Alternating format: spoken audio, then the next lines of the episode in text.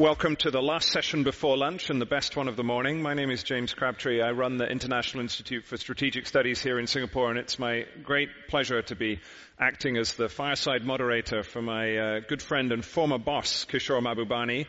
Uh, Kishore, um, I'm sure many of you will know, is a multiply published author, uh, one of Singapore's leading public intellectuals, um, and he also used to be the dean of the Lee Kuan Yew School of Public Policy and was kind enough to give me a job there, so I have to ask him nice questions. Um, let's start. Uh, we're going to do half an hour before lunch, um, a brief canter through the current geopolitical scene. Um, Kishore, you just came back from Bali, where you were at the G20 meeting, or the run-up to the G20 meeting. Um, I'd like to talk a little bit about what you learned when you were there, but maybe we start with the obvious question about the meeting yesterday between Xi and Biden. It seems to have been reasonably constructive. Um, where do you think that leaves ties between the United States and China? Yeah. Well, thank, thank you, James, for that very warm uh, welcome. But on the Xi-Biden meeting, the result has been rather paradoxical because on the one hand, everything changed in US-China relations. And on the other hand, nothing changed in US-China relations. And let me explain what I mean by this uh, paradox. On the one hand, everything changed because for us now, finally, after two years of the Biden administration, you're having a civilized dialogue between the United States and China and they can talk and communicate with one another. You remember how Alaska started, how they shouted at each other, they exchanged insults, and they just couldn't even have a proper conversation. And in all these years, even though Blinken and Jake Sullivan have met their counterparts, there's been no real communication.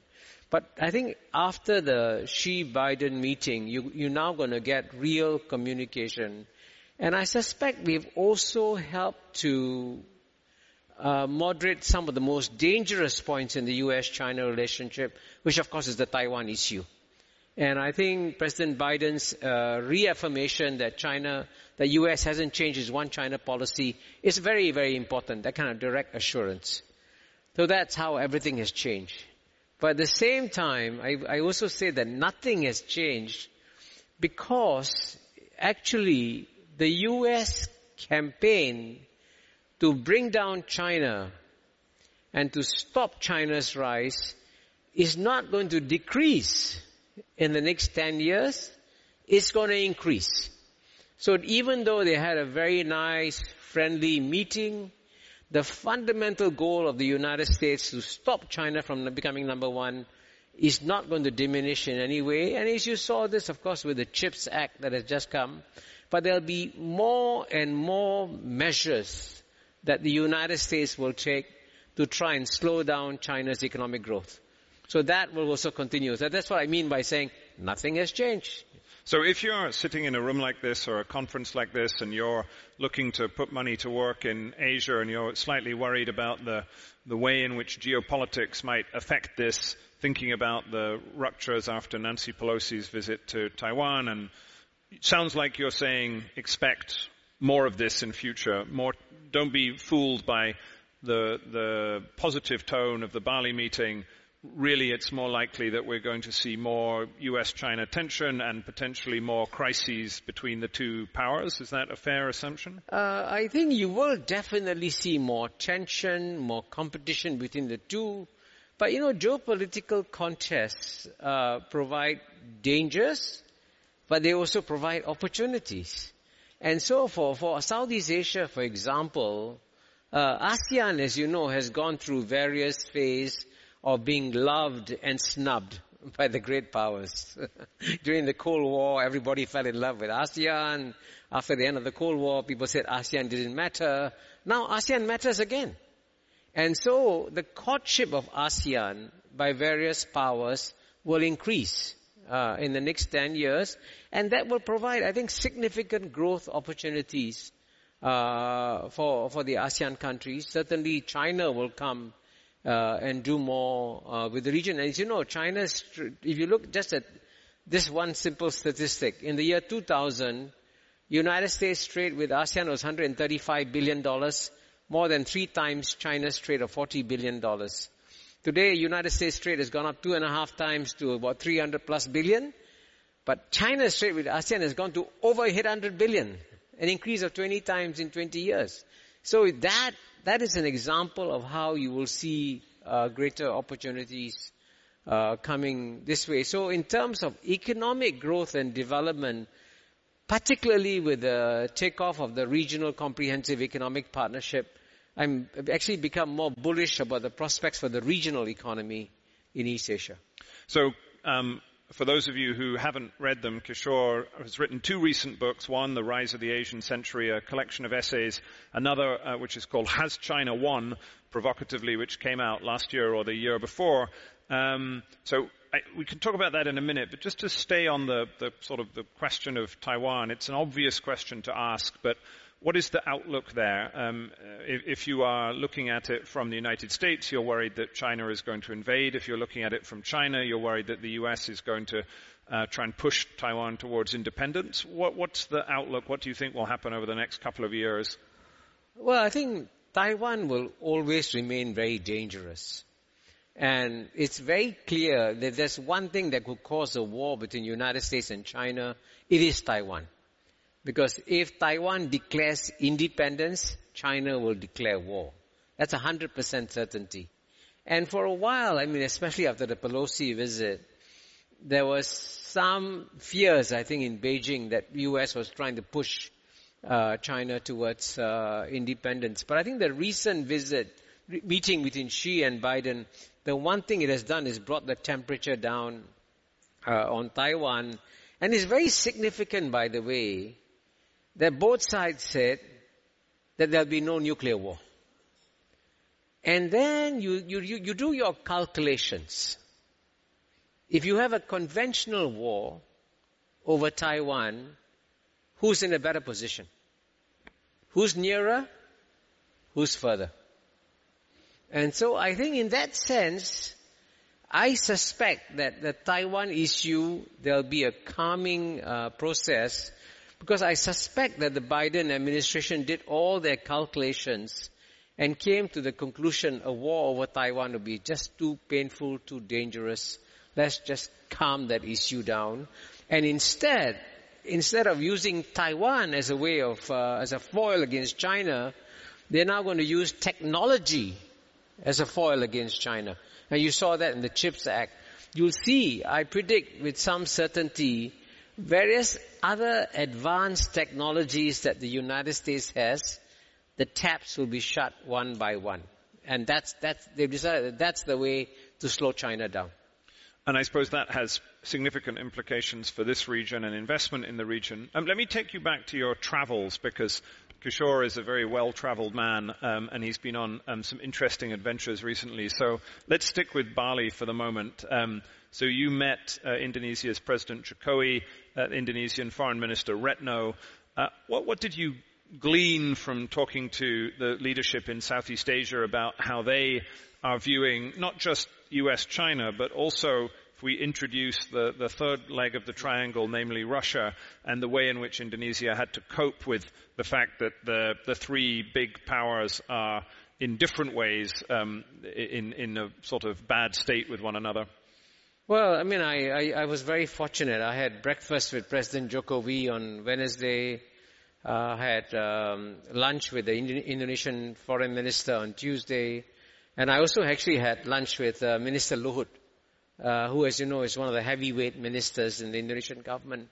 I think as far as Indonesia was concerned last week, what they wanted to avoid was a disastrous outcome for the G20 meeting. And in fact, frankly, logically, the G20 meeting that is just finishing should have failed, you know. Should have failed. There should have been walkouts. There should have been angry statements. Instead, as you know, there was a, actually overall a relatively positive meeting between Xi and Biden. No fireworks uh, at the G20 meeting. And just to give you a small example, huh, when President Xi and Prime Minister Modi of India met recently a few weeks ago at the Shanghai Cooperation Organization meeting in Samarkand, they didn't even shake hands. You know, there was a certain coolness. But in Bali, they shook hands. So I think what the Indonesians are really good at doing is creating the right atmosphere for positive outcomes. And the Indonesians, I can tell you, had very frank exchanges with the European delegates. And they told the European delegates, yes, we know you're going to criticize Russia.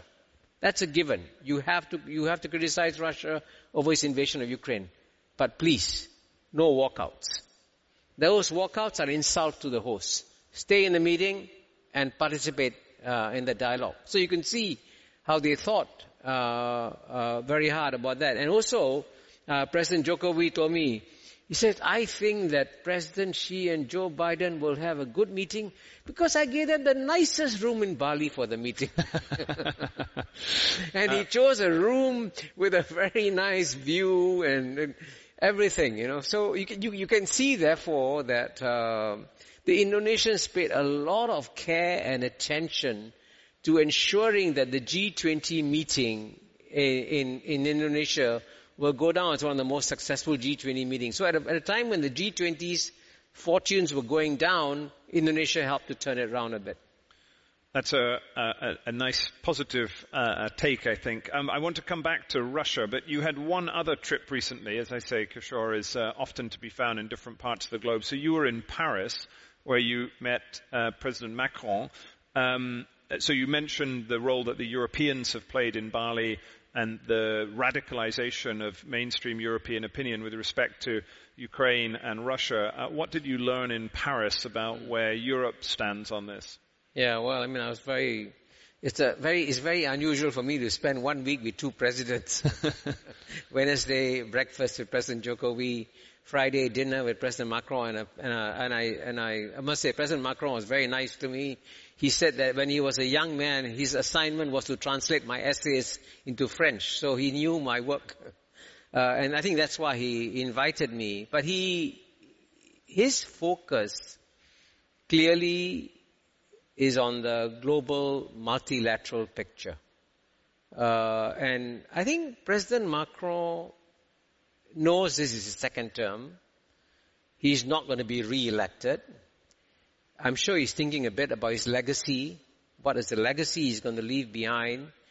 And I know he genuinely believes in multilateralism. So he wants to, in a sense, uh, strengthen global multilateral institutions. But I can tell you in the panel discussion, what really surprised me was that the President Macron invited the President of Argentina, the President of Guinea-Bissau, the Prime Minister of Albania, and the head of World Food Program, the head of International Crisis Group, and a young uh, uh, UAE uh, novelist who's 26 years old.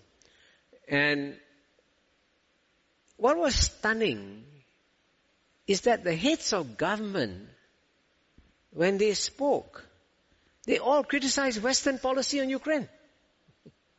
And I was stunned. I said, wow, he's, President Macron is not bringing in people who is going to support what Europe is doing on Russia and Ukraine.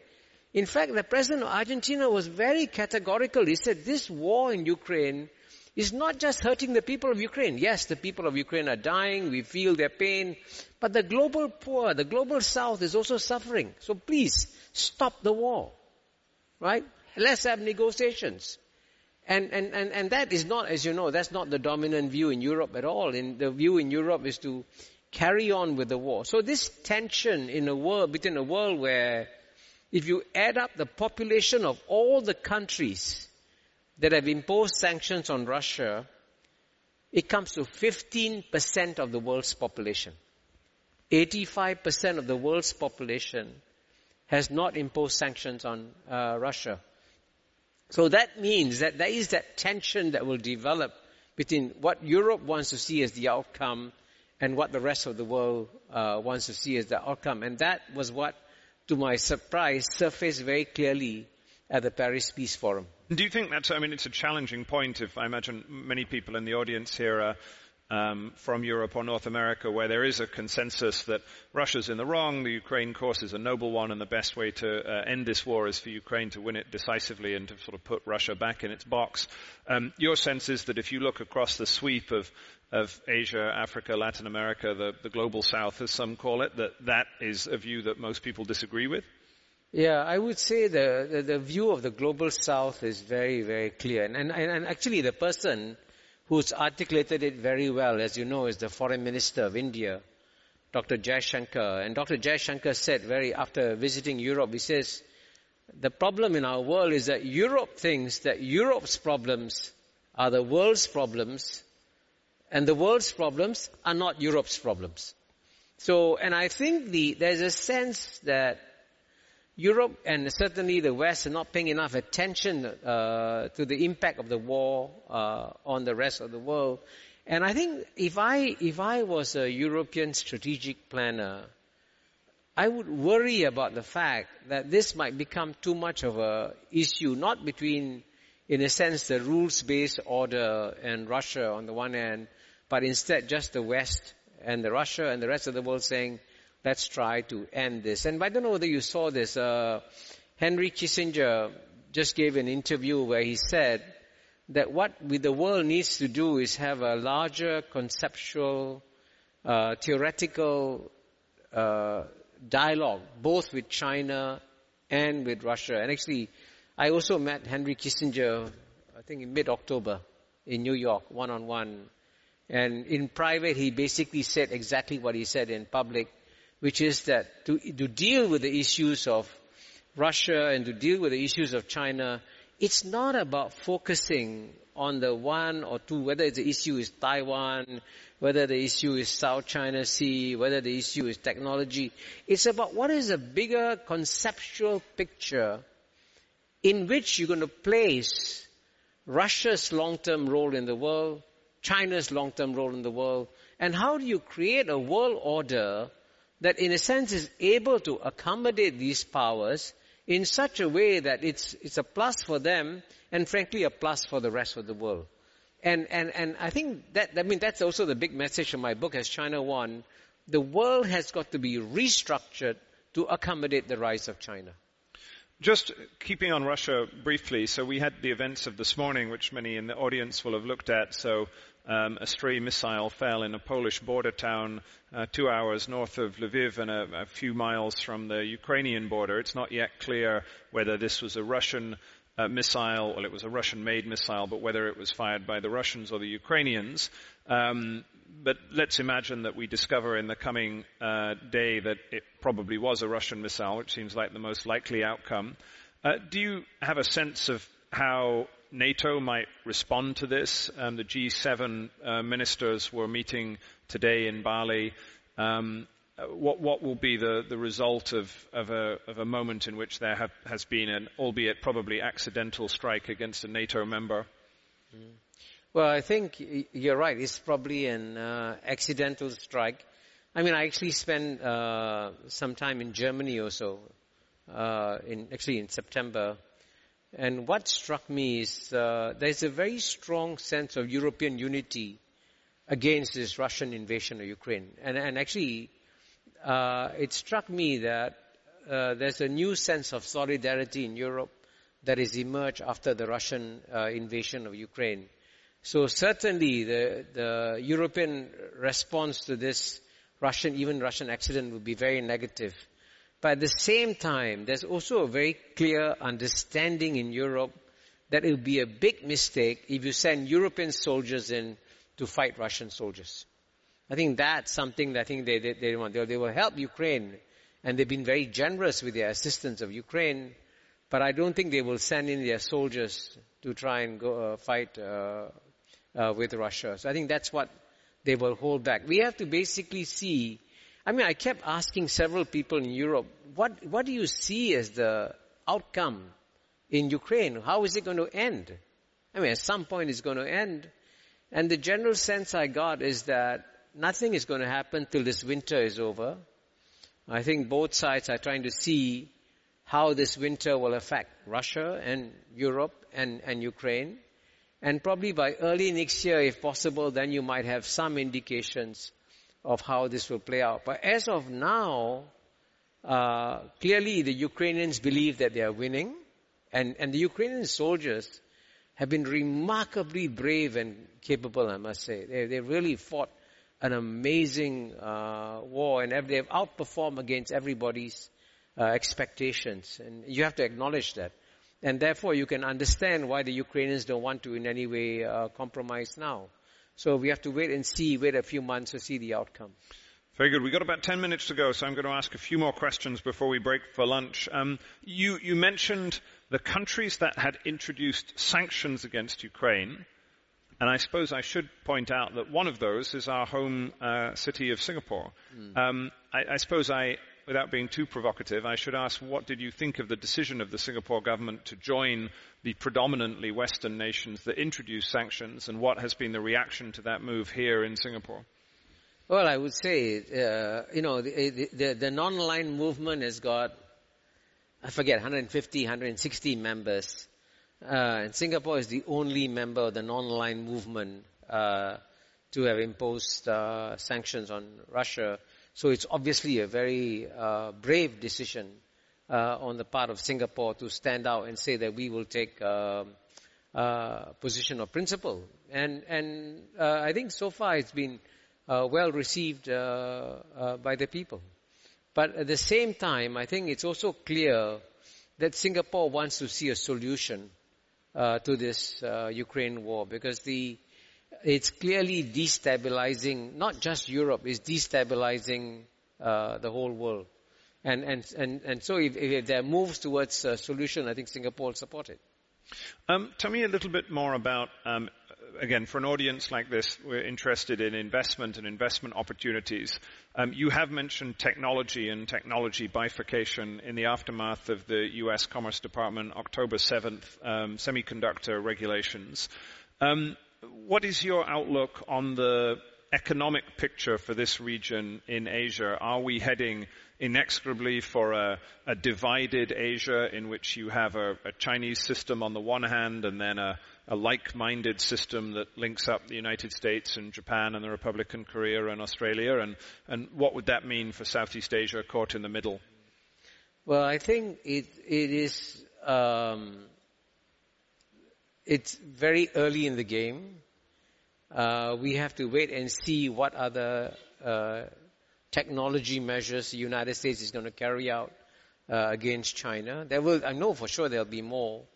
But at the same time, I think the United States will find it very difficult to decouple from China because they'll find with China getting more integrated uh, with not just East Asia, with the rest of the world, a decoupling between US and China may mean a decoupling between US and the world. And I can tell you just um, uh, two nights ago, I was on a panel with the foreign minister of South Africa and the former foreign minister of Brazil, Celso Amorim.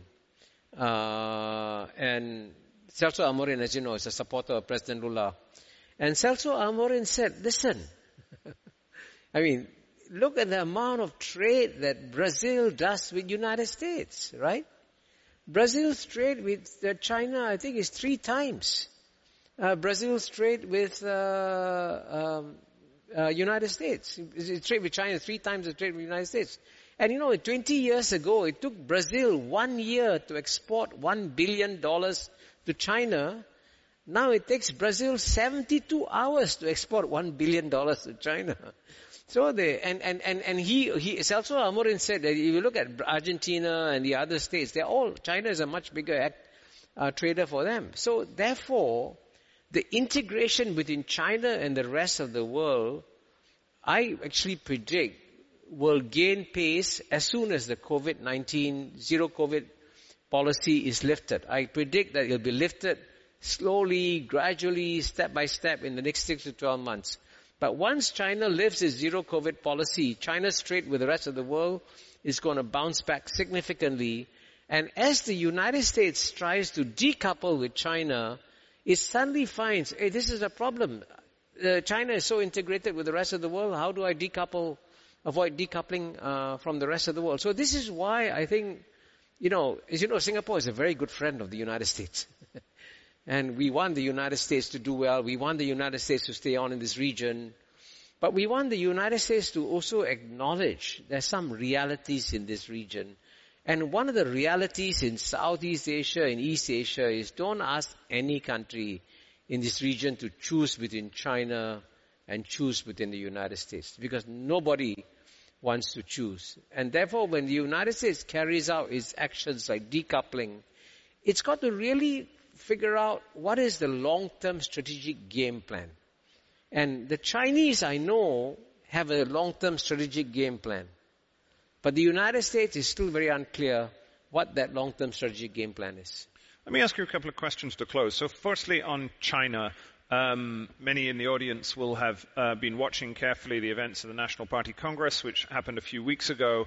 Uh, in the, uh, the, the biased Western media, um, the general view was that this was a, a hardline shift um, that those who were put on the standing committee uh, were loyalists to Xi rather than those who were more associated with different parts of the Chinese political ecosystem or who were seen to be economic reformers. Um, and that therefore we can expect China under the third term of President Xi to move in a particular direction.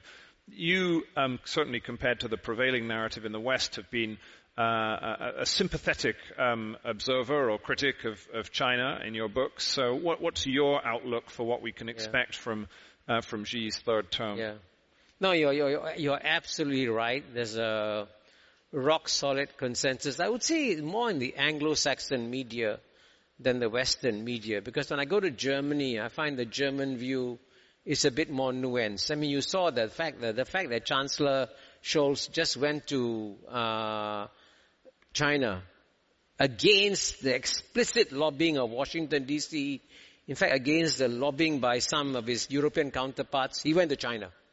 So I think the German position on China is different in, in some ways. So I would say it's the Anglo-Saxon media that has reached a very clear consensus that President Xi Jinping has made a huge mistake. He's accumulated too much power for himself and instead of appointing competent, pragmatic uh, ministers or uh, officials, he's now appointed loyalists, and these loyalists cannot say no to Xi Jinping, and therefore the China growth story is over. I mean, I'm exaggerating a bit, but that's that's a story. So, and I, I be, yeah, you're right. I hold a different point of view. Uh, I actually believe that President Xi realizes that the next 10 years of China's history will go down as among the most decisive 10 years of China's history ever.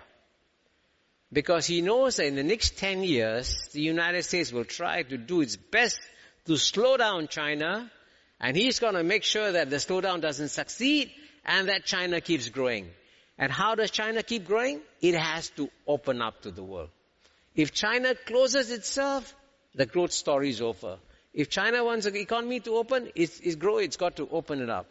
And so I predict that it is right that he's surrounded by loyalists, but it is also probable that he's surrounded by competent loyalists. And just to give you an example, the number two guy, Li Qiang, he was, as you all know, party secretary of uh, Shanghai. Uh, there are three things you ought to know about him. The hometown that he comes from is one of China's most entrepreneurial hometowns. Number two, he's the one who helped uh, Jack Ma and Alibaba when he was party secretary. Number three, he's the guy who negotiated with Elon Musk the Tesla uh, uh, manufacturing plant in Shanghai. So the business people who know Li Qiang know that he's pro-business and not uh, an ideological party hack, uh, which is what the impression that is given uh, in the Anglo-Saxon media. So we, we live in a very interesting world because it's very clear what the Anglo-Saxon media is saying, and, and, and of course, you know, it may be proven right, but and I, but I believe that that view is wrong, and that it come next year as China li- lifts its zero COVID. That actually, the biggest dampener on China's growth today is the zero COVID policy, because they, can, they can't open up the country yet. But once they lift that, you'll see a bounce back that will be significant. Very good. Well, a note, on op- a note of optimism on which to end. We've talked about the G20, Biden and Xi, Xi's outlook, uh, Russia, the war in Ukraine, and much else besides. It's always a pleasure. Um, you can get Kishore's uh, most recent book, The Rise of the Asian Century, and the one before that, which is called Has China Won, uh, in any good bookshop or online. And I'd invite you to give Kishore uh, a, a warm round of applause and enjoy lunch. Thank you very much.